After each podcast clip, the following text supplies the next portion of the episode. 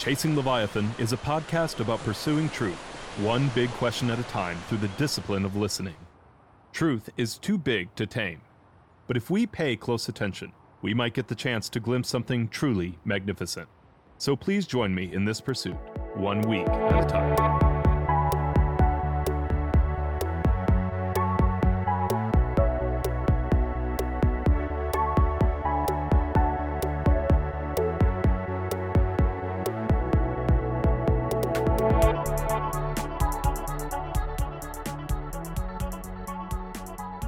Hello, and welcome to Chasing Leviathan.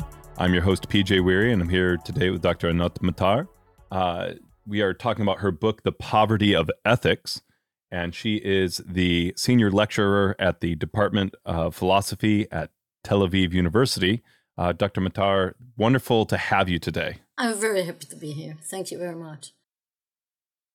So, just to get us uh, started, why this book? Uh, and I mean, even as we were talking earlier, like there's there's so much here, and it is a um, yeah, a timely book even again. But uh, for our audience, why the poverty of ethics? Okay, well, actually, the book originates from two two sources. One is purely philosophical.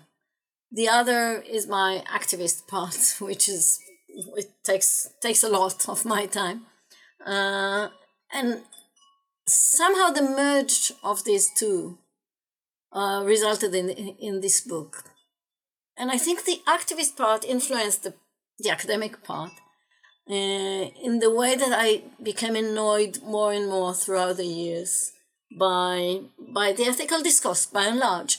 I mean, by people who address themselves to, to morality, they, you know, take the moral high ground. They they they are talking about evil and good and you know, good persons and good deeds and whatever, but they're not active in any way. And I live in Israel. I mean, this is not the place not to be active. I mean, I, I don't know whether there is any such place, but Israel is certainly not one. I mean, as we are talking, Israel is bombarding Gaza. Palestinian children Uh, were, were killed in the last in the last week. I think six or seven of them, really young children, and this is all our country is doing. And I don't think you can, on the one hand, talk you know very nicely and, and politely and with, with assurance about ethical ethical measures, ethical principles, whatever, and and then not do not being involved in anything. And moreover, those people are when you approach them with this with this uh, complaint, they become aggressive. They they they blame you for being you know the, the non-ethical not enough ethical or being biased or being too political or being loyal to a party which i'm not i mean i you know, i vote for the communist party but and, which is a palestinian party mainly in israel but but this is not my i mean my ethical political stance by and large is this does not influence me. I don't abide by any any rule book uh, of the of the party. So it's really i mean this annoyance which is as you can hear is both is both political but also really philosophical uh, and, and academic. This is that's the, the long answer to the question why this book and I, I see, you know, you're you're kind of drawing from Wittgenstein. How has uh, Wittgenstein's influence and even your response and critique to him uh, influence uh, informed this book? Yeah, that's a very. I'm very happy about this question because Wittgenstein is exactly the kind of figure that ethical philosophers uh, lean on and I understand why. I think that they're, they're, rightly so, in a way. I deal in the book very extensively with the philosophy of Cora Diamond, who is a brilliant philosopher. She writes wonderfully, and I think she reads Wittgenstein very carefully and nicely, and maybe more faithfully than I do. Um, and but so, so maybe he was, you know, an ethical, uh, quote unquote, uh, person, but I think I can I can get a lot more for Wittgenstein than this liberal ethics that she does and other other Wittgensteinian philosophers do. I mean, they're so happy with the with the goodness in a way, which somehow results miraculously in you know the most shallow liberal liberal attitude. You know, it's, it's such a deep philosophy ends up in you know just being a good person and attending to one another and being sensitive. And yes i mean there, there are very very nice results as well like not following principles very harshly which i, I concur with. Um, not being obsessed with analytical definitions of the good of the ethical of the political and you know and just deriving deriving your ought what you, what you ought to do from from a generalized principle. That is very wittgensteinian i mean the resistance to this. And that is nice. I i, I go along with this.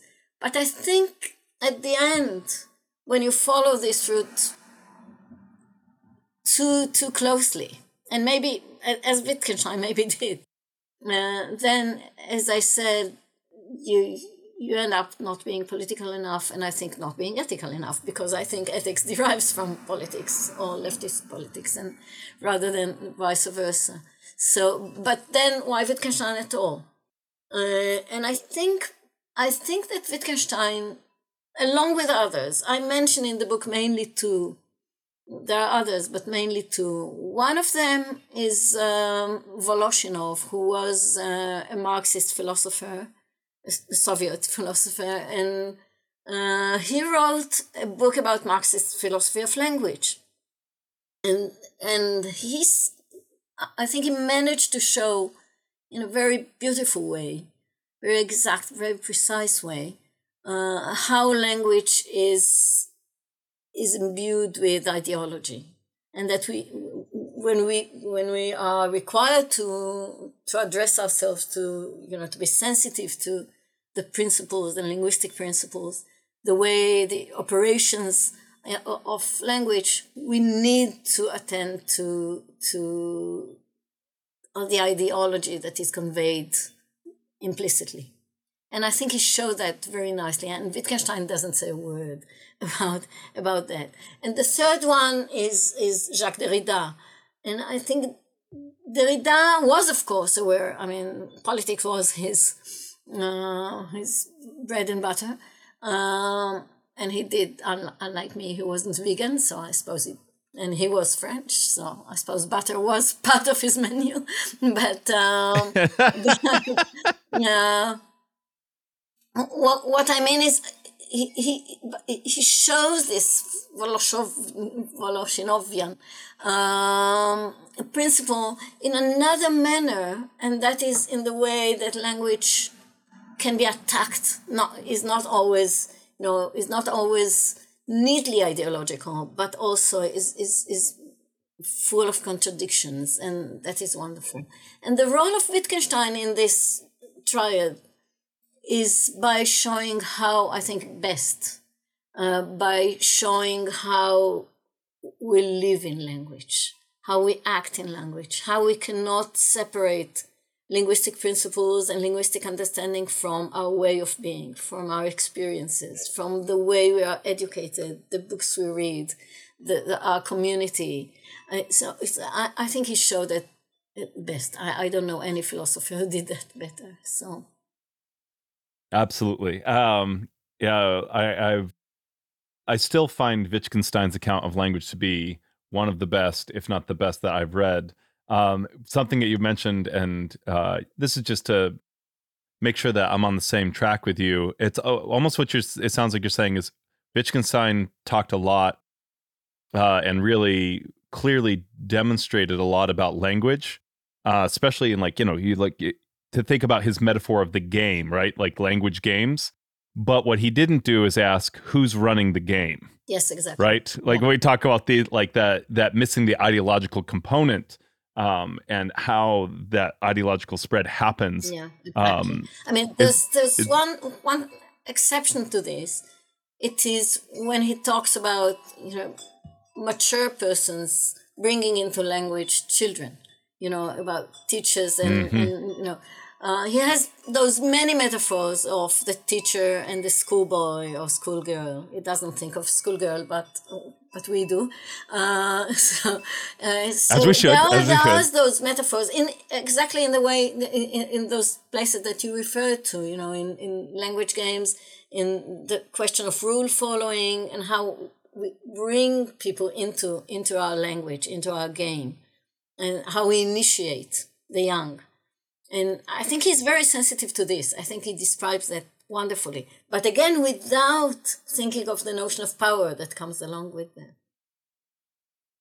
Yes, uh, that reminds me of the. Uh, he has lectures uh, that and uh, conversations about aesthetics, and he talks about how the beautiful is derived from the good, and the good is derived. Um, and we just don't think about the pedagogy of this uh, literally we give a child some food and we want them to eat it and we go mmm good. Yeah. And from there we then distinguish beauty. And it's it is that's how it's taught. It really is. We don't think about how basic it is how it starts from these very simple experiences. But what he doesn't do is he is like when we start giving these to children at this impressionable age we are progressing um we are progressing so uh, into clear systems of of power and um, the, these clear ideological systems. Um, and it, this is where I think you know. Um, and you I want to ask kind of a sideways. Let me just interrupt in, in, in a second because yeah. he came from an aristocratic family, of course, and he was aware of that, and he wasn't happy about that. But mm. he was. I, I don't think he really managed to to, to separate himself as, as much as he would want perhaps from the education that he got, which comes to show, I mean, exactly, exactly his own principle. He, he, you can't really overcome your, your the education as much as you want to, and so he was sensitive to that, but I don't think sensitive enough to the aristocratic attitude that he himself had. You know, I um before we go too far, I do want to address your motivation for writing this book and. One, how much it resonates with me. I hope it resonates with me. Um, I, I there is a real frustration. Um, I, I don't mind moral uh, moralizing that has a conclusion in mind already. I, I do believe in moral intuitions, right? Like that we're like, okay, um, you know, I talked to Dr. Francis Beckwith about this. He's like, it's okay to have an argument for like torturing children is wrong, right? Like however we need to defend that, right? That's that's a good moral intuition. Um, but uh, what's very frustrating, and I think this is a, I, again trying to make sure I'm tracking with you, but I so often see uh, ethics as instead of uh, justifying real moral intuitions, justifying ease, justifying comfort. When you talk about this kind of like shallow liberal ethic, it's uh, it's astonishing. You know, I'll put that in air quotes, some sarcasm there. How comfortable people's ethics can make them. Right? It's like all of a sudden, it, like exactly. uh, it's like wow, it's astonishing how like you came to this conclusion that let you live your life the way you wanted to. And there's this focus on ease, and a lot of times we're not willing to make hard decisions. And so we find ways to justify not making uh, sacrificial decisions on our own part.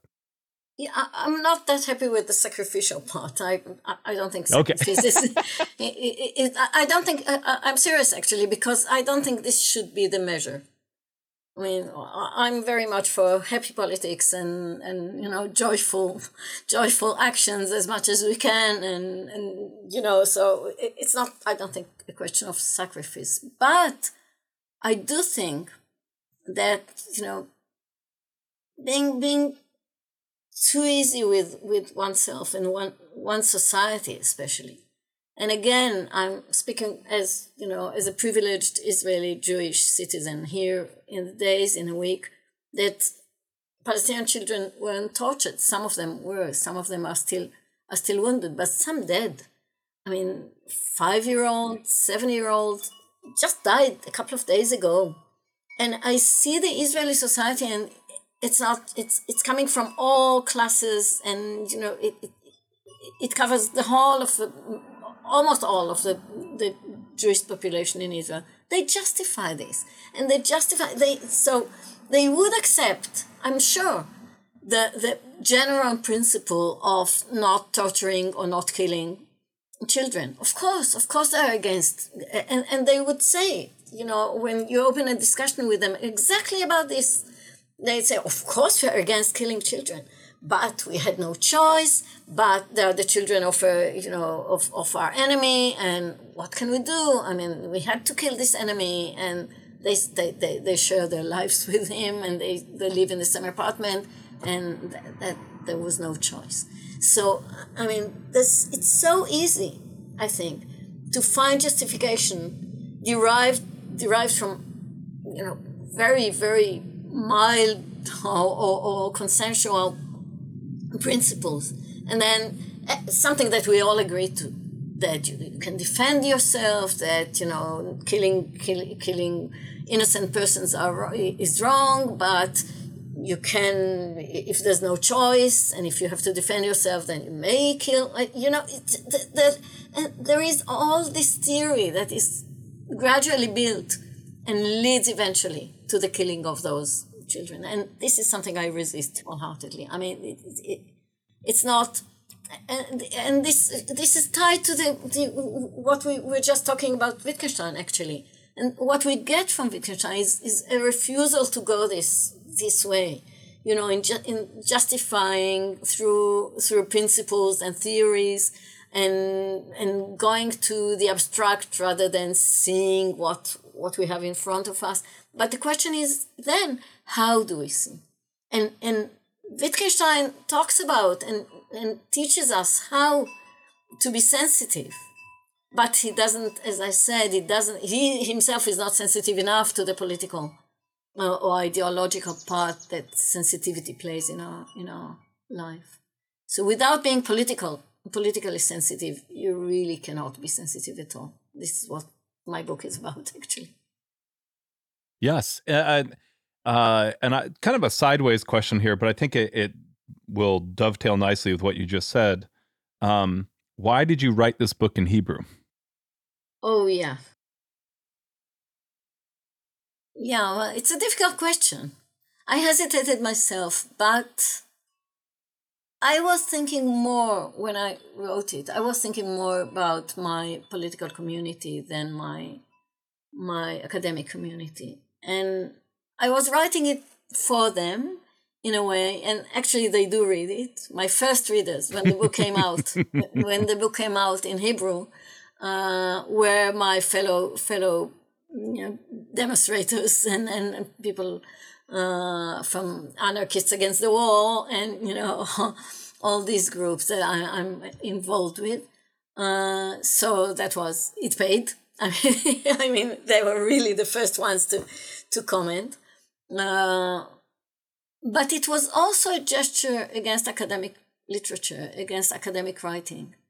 And I found that it would be easier for me to detach myself from academic writing in Hebrew rather than in English. Maybe because English is not my first language, or maybe because English is my academic language. I mean, when do I write in English? I mean, I write in Hebrew in all sorts of all sorts of contexts. I write in English mainly in academic contexts, and I wanted to detach myself. I didn't want this text to be another philosophy book or another academic book. And I and so the the tie-in um, that I'm hoping for there is that you were talking about the you, you for you this is primarily about um, politics goes all the way down, and that uh, you're co- that all of our actions are grounded in in our community in our community first you know um and you know i i, I loved your introduction about um i'm gonna i'm gonna butcher this.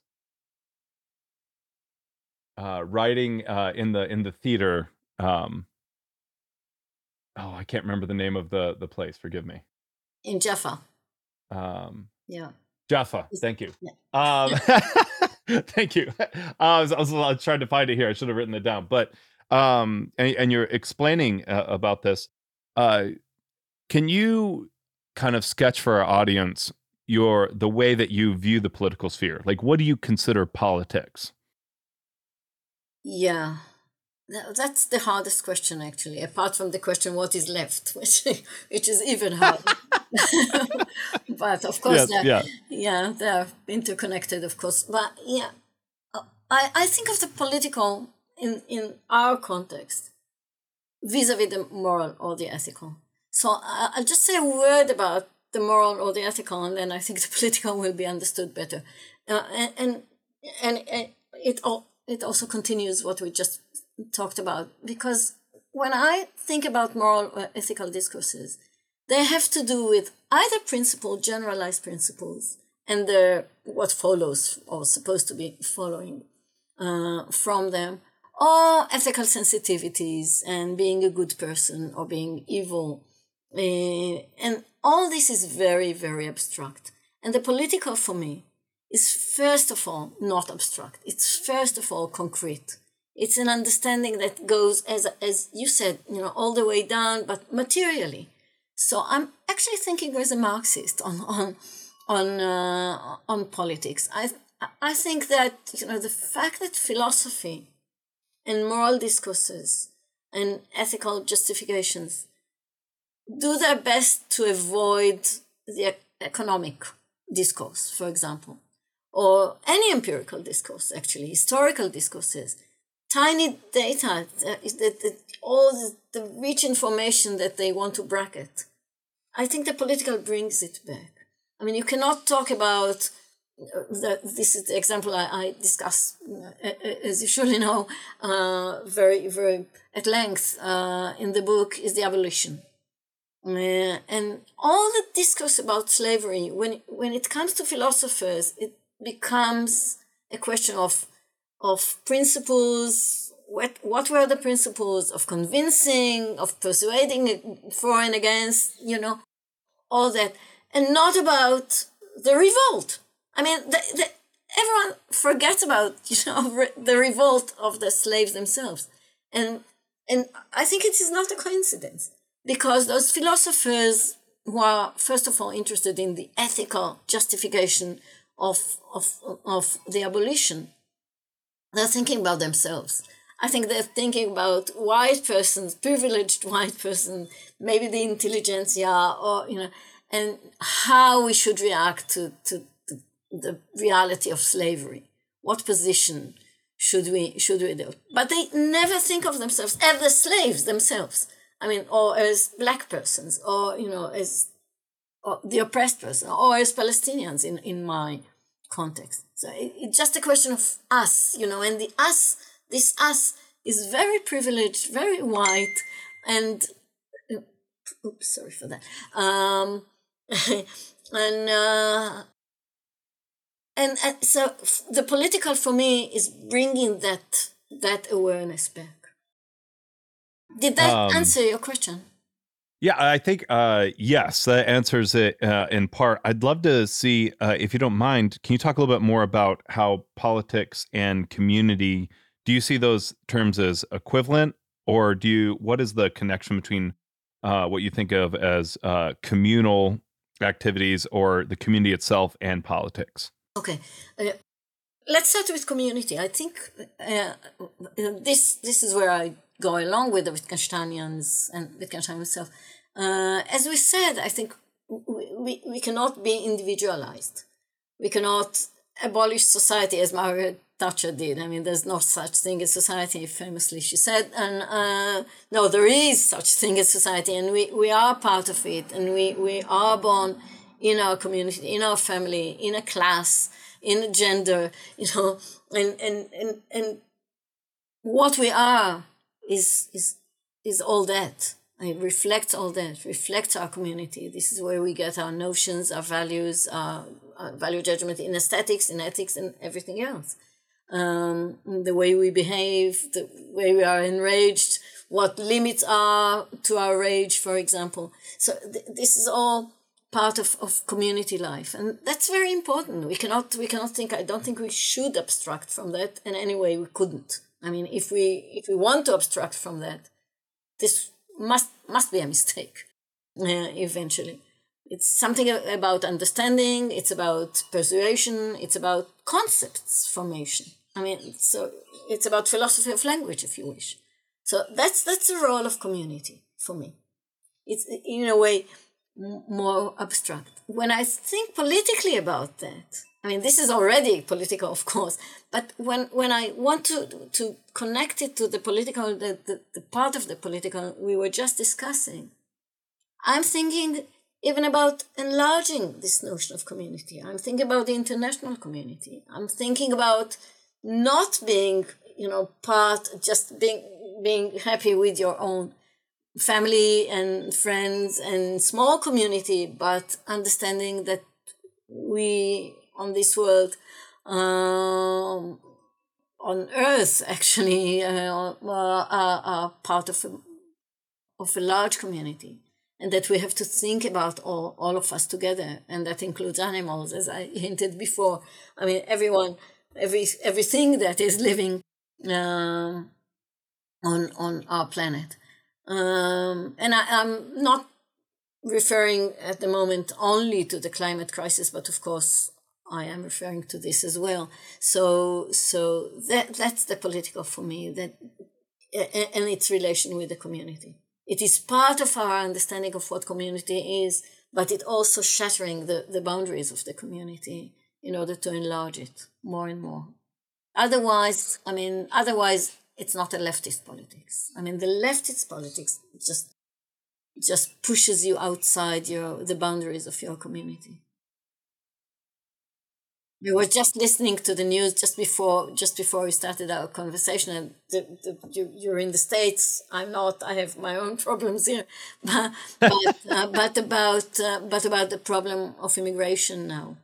I mean, in the southern border with with Mexico, that was just on the news before I joined this conversation, and I think it's very clear uh, how we should not think, not limit ourselves to the American community or you know, American in this sense, the United Statesian uh, uh, community, and and think about all those people carrying their babies and children in the water. You know, the, those horrible picture that we just saw. Yeah, uh, that we're human humans first. Yeah, well, animals and humans first. Yes, yeah, but yeah, yeah, yeah. Yeah, and something that I, I, I picking up from the way you're talking about this is that we you, you talk about your frustration with bracketing with with abstracting um, and some of that obviously as you talk about your own um, activism you know it's the the way that they break off from application and from the calls to action. But it also seems that there's an epistemological part to this that they are you, you talk about bracketing off from rich data um, and so it it really seems to violate uh, like it, it, creates these inconsistencies that you know Derrida would rip apart in deconstruction in their language because they they are avoiding certain pockets of inconvenient information. Yeah. Yeah. Okay, so I I, I am I'm good. I'm tracking with you. Well, um, yeah. Would you like me to give an example? An example yeah, discussed in the book. Uh, so so I, am writing a little bit about Martha Nussbaum, who is a cherished philosopher, you know, American philosopher, and she's involved politically. She's very involved, and but her involvement uh, does exactly the kind of bracketing. This is why I was reminded of this now. Exactly the kind of bracketing that you that you just mentioned. She has her heroes as I do too, of course. Uh, she she she has her heroes like Nelson Mandela, you know, the regular liberal heroes. So uh, Martin Luther King, Nelson Mandela, Gandhi, you know, you know this the trio, um, and and but but she's the liberal Holy Trinity. Yeah. What? Oh, sorry. The liberal Holy Trinity. Yeah, yeah, exactly. The Holy, yeah, yeah, exactly yeah. the Holy Trinity. yeah, very good. Yeah. yeah. So, yeah, but when she discusses them, and she does that at length, she somehow forgets. I mean, she she she turns a blind eye to to interesting data about information about those people. For example, the attachment, the the especially especially Martin Luther King and Mandela, of course, um, to the Communist Party. And, you know, the, the, all their economical, economical attitudes. I mean, these are not only liberation fighters, you know, it, it, and it's not only civil rights or even human rights. It's, it goes much, much deeper in both persons. I, I should leave Gandhi aside because it's a more complicated example um, at the moment. But these two, and for Mandela, I can say because it's later, for Mandela, I know for a fact that his support for, for the Palestinians was, you know, he, was unlimited. And actually, he wrote that unless the Palestinians will be free, we, we will never be free. About, you know, black persons in, in, in South Africa. And actually, he meant everyone else. We, I mean, we too, um, will never be free. And this is, this, this I call bracketing. I mean, it, it's so important. It's an essential feature. It's not, you know, like, you know, his, his hate or or whatever, how many children he has. It's it's not that kind of, of information. It's very relevant to, to his thought, but it's a, it's a bit inconvenient and let's forget about it. And I think this is a very, very liberal move, you know, known liberal move that bracketing those those parts that are not convenient. And in many occasions, not in her case, I must say to her, you know, she's she's good at that. Uh, but uh, but in many cases, it has to do with cherishing nonviolence. And, well, uh, we all like, we're against killing children, okay? So, and we're against violence. But, but I think we should think about nonviolence seriously. And this principle of, of you know, cherishing nonviolence and bringing again and again those the Holy Trinity as as um, as examples of nonviolent struggles are, are, it's not helpful and it's not right. And as i said i mean she she acknowledges of course uh, mandela's turn to violence when he had no choice when he discovered that he had no choice. But many people forget that. Now when we we see sculptures everywhere when he sees faces uh, depicted everywhere it's not the violent path that he had to take, that he had to take because non-violence didn't pay. And, and, and this is again something that, that is usually bracketed. It's not convenient. It's not comfortable, right? We take yeah. what's radical and we make it comfortable. Yeah, exactly. And uh, violence exactly. is never comfortable. Yeah. Yeah. Yeah, yeah. And it's not comfortable to me as well. I mean, it's not something we should gladly adopt. I really don't think, yeah, let's go and just kill everyone. this is not the right way to go. But but I, I, I also think that, you know, just speaking very nicely and complacently about nonviolence is, is not helpful. Right. And uh, I mean, you know, to take, and I probably shouldn't wade into these waters. Like you said, it's more complex, but, um, uh, Gandhi's path towards nonviolence involved some very extreme measures on his part. You know, yeah. like hunger fasting. Yeah. Like this is not um, not easy, not comfortable. Um, but it, it's yeah. It's, it's easy usually the people who support. It's usually the people who support those those strikers uh, that I'm complaining against, rather than the people involved in it themselves. Right um, which I could see why you know that would turn towards the academic community uh, in yeah. in many respects. Uh, this is a critique of that.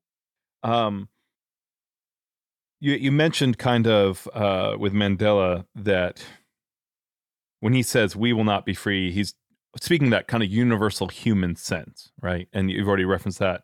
Um, at the beginning of your book, you talked about that move from Hebrew to English as a universalizing move, and you felt that was the time.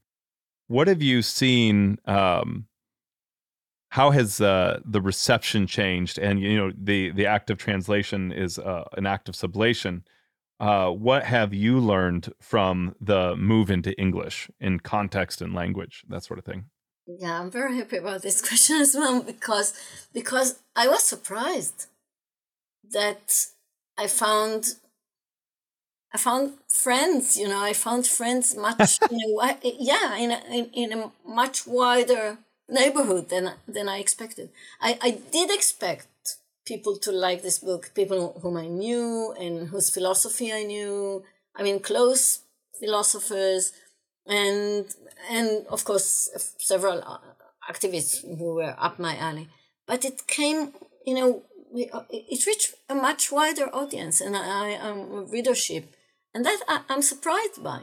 You know, the, the just a couple of weeks ago, a mathematician from Paris wrote to me that he stumbled upon my my book and how wonderful it is, and he just quoting it from and so yes, he's act, politically active on the left, but he's a mathematician. He's not. He's interested in philosophy, but he's not a professional philosopher, uh, and so so it's in a way a way of shattering the boundaries. As I said before, I mean the community is much much larger even in this respect.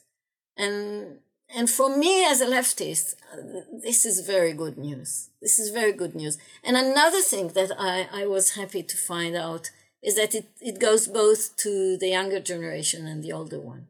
I mean, uh, people people react to this book favorably from all ages. It's not my age. I'm 67 now, so it's you could say you know those 60s people, you know, hippies, or that, that, that, that would be the kind of, of, of audience, philosophical and activist uh, audience. No, it's even, you know, millennials and, and, and really young persons. I, I get, I, I do. Um, actually, from, by Hebrew readers at the moment, uh, but maybe this will change. But, but young Hebrew readers, I mean, of 16, 17 year old, I mean, in, in high school and they read the book and they say, wow, this changed our, the way we see things. And then they refuse to go to the army, which is another bonus that I, that, I get. Uh, one thing I did want to touch on, um, being conscious of your time, is uh, you talk uh, a good amount about religion and uh, the divine and um, kind of how the sacred plays throughout this uh, what role do you see um, uh, the sacred in this whole discussion for you? Mm. Well, I, I'm writing about the, this idiom, the death of God.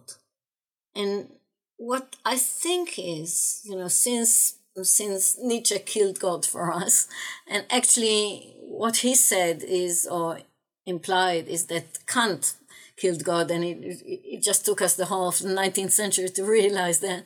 Um, but so so let's let's move between Kant and Nietzsche. So God is dead, but my feeling is that although he's dead, and I think Nietzsche phrased that best, you know, we didn't really get the meaning of this.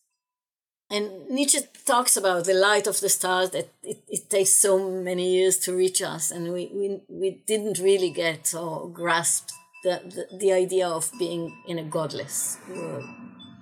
And so the sacred and and the, the, the, the transcendental, uh, like transcendental good or transcendental evil, or, you know, something that is, you know, magnified in a way and goes beyond everything that we can we can think. I I, I think it's it's natural. I, I, I know it's mesmerizing. It's but but I think we should be aware when we when we think about it. I, I think we should be aware and not just reduce it. I mean, just not saying, okay, this is a godless world. Let, let's just be economical or let's just be you know materialist in in the wrong way. I am a materialist. As i said i'm marxist so i, I must be uh, i must be a materialist but not a materialist in the way that you see no spirit. I mean you see so the sacred for me or god for me is just a warning a warning about how to how to include it in a way that will also serve me politically or, or you know, not in an instrumental way. It sounds horrible now that I, I am saying it. It's just recruit recruit God. So it's not it's not I'm drafting God, but but uh, it's just understanding we are in a godless world, but beware of of taking it in the wrong direction, in a very harsh direction, where, where we, we just face brute facts with no with no sensitivities to each other. And and so people who do this who go along this way are ethical. But we just said that you know I, I'm, I'm comfortable with the, those ethical persons as well. So i want another step. I mean without god but without ethics as, as, as something pure and something that replaces god but with something that is much more much richer, much, yeah, much more complicated, I would think. Much, much more conscious, much more conscious, simply. I, and I, I want to make I, I should have mentioned it before uh, that I I myself am a, a, devout Christian, and that's just to, so that there's no sense of so that this conversation is genuine, yeah. right? Um, so that I'm not like sitting here like um, and as you you talk about this, um, I do find even talking to materialists, and I, I want to see if maybe we can bring back some of the themes you've been talking about. Is there's a materialism that brackets off rich data uh, in pursuit of being purely materialist? Is that yes. a way to to talk yeah, about what yeah, you think yeah, of as the this, yeah, this uh, I think this is a very nice connection. So first of all, a biographical comment. Um, my my supervisor and actually the the topic of my thesis, my my doctoral thesis was Michael Dummett. He was a devout Catholic, and we were very, very close friends. Uh, and I mean, he's not. He wasn't only a mentor, but he was, you know, a mentor in the full sense of the of the word, and uh, and also a friend. And his daughter is now a very good friend after he passed. Uh, so so, and he understood completely, and she understands completely. I mean, though though you know, we're coming from very different backgrounds. But I think it doesn't matter whether you define yourself as a Marxist, a materialist, or or or, or, or a Catholic, Catholic, but this political sense that is that is common to us is is really important. So I'm here. I think I, I, I would myself bracket actually the the the laden, too, too laden concepts of being religious or not, being Christian, being Jewish, being a believer or, or, or not. Eh, on the one hand, but refusing just the very shallow ethical, being ethical. I'm a person. I'm just sensitive to everyone. So, so that that is something I, I also don't want. And I think there's a very, very strong common ground here. And the common ground is the common ground of activism. It's political activism before everything else. Michael Dummett was an activist. He was an, a, a, a, spent years on political activism against racism, for immigration, for example, in, in, in England. Uh, he, he, was a very pro-immigration activist. He and his wife was also Catholic, and and and our friendship was based about this joint joint understanding through activism, through political activism, and then shared views based on that. So I think I, I don't know whether it, it, it answers your question, but it aims to because I, I no, it did. because I think you know it's not the holy or you know or the ceremonies that we do. They get their own content by what we, what we really do. And what we really do is what we really do politically. So when he was a Christian, or she was a Christian, his wife, Michael and Ann Dummett, and when I'm not, you know, religious in any way, and but what we do is takes its content and its significance from from our joint political action. This is what matters actually. And I don't think, I, I, I, take it seriously. I don't think this is a materialist in a shallow way of, of, of, of seeing materialism. I, I do think there's something sacred about that, if you see what I mean. Yeah. Yeah, absolutely. There's something very. Um, how- it, it's important. It's important to me. And I don't think materialists can speak about importance in the same way. Maybe this is the word I was looking. It's significant. It's important. Mm. Um, how do we avoid this kind of bracketing off of rich data? Um, is it? Do you see that primarily as an intellectual ex- exercise? Um, obviously, you see activism playing that role.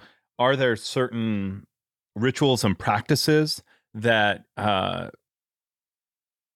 uh, enrich us to be uh, uh, to enrich our souls, maybe, so that we have the significance that avoids this this bracketing.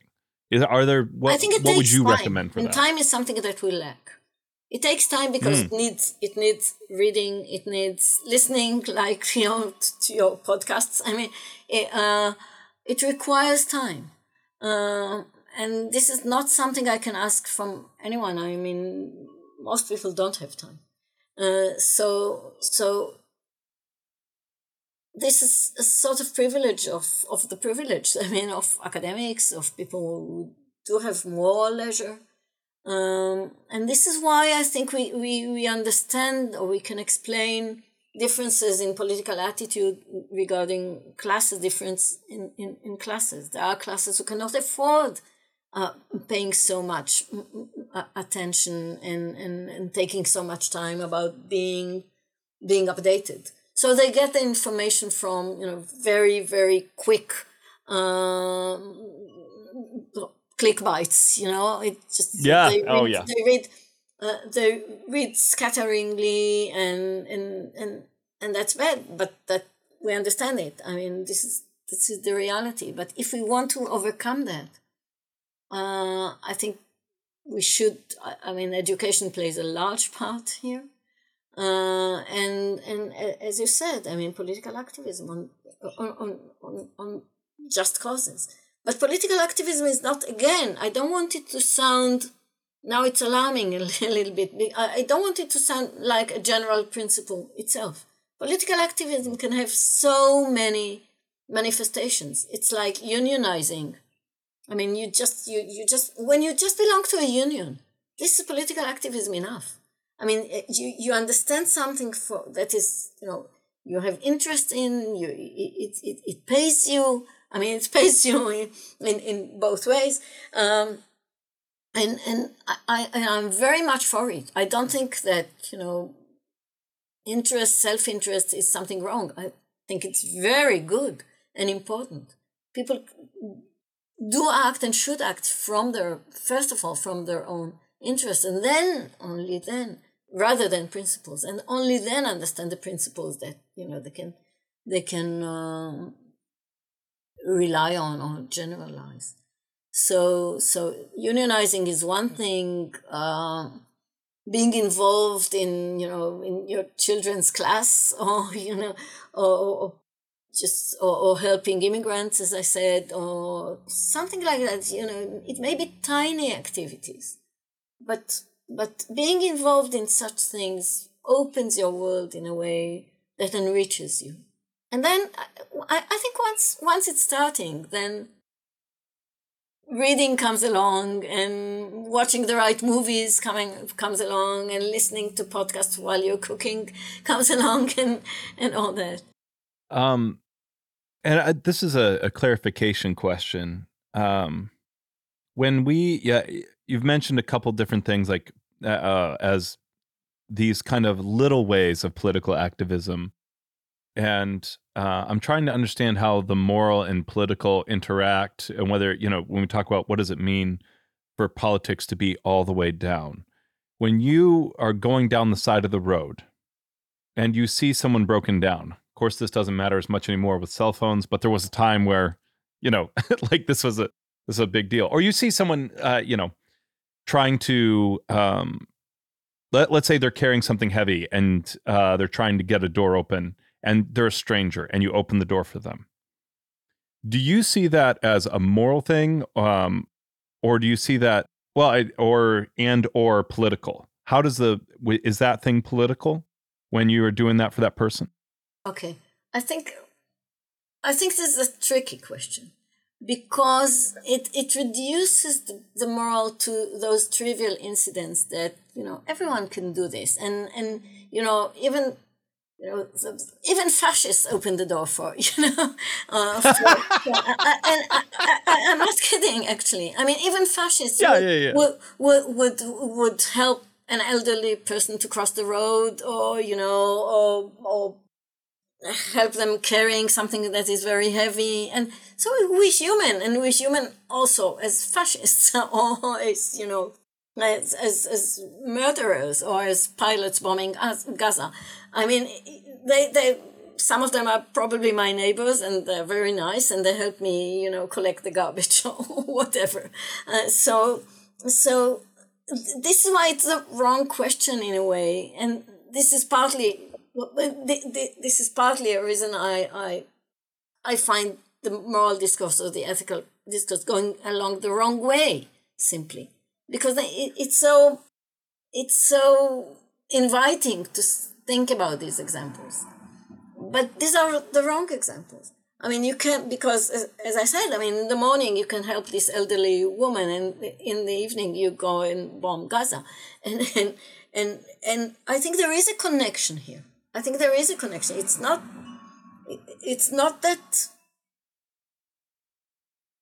It's not that these are these are you know two different worlds. It, it's you're helping this elderly woman, which helps you think of yourself as a moral person, and then gives you the, the license to kill, or the license to be a fascist, or the license to to to bracket your own deeds and just focus on your very very nice deeds in the morning so so this is why those those things are i don't think they're helpful. I think i think we should be aware of them. Um, but this doesn't mean that we shouldn't help. And you know those okay. All right.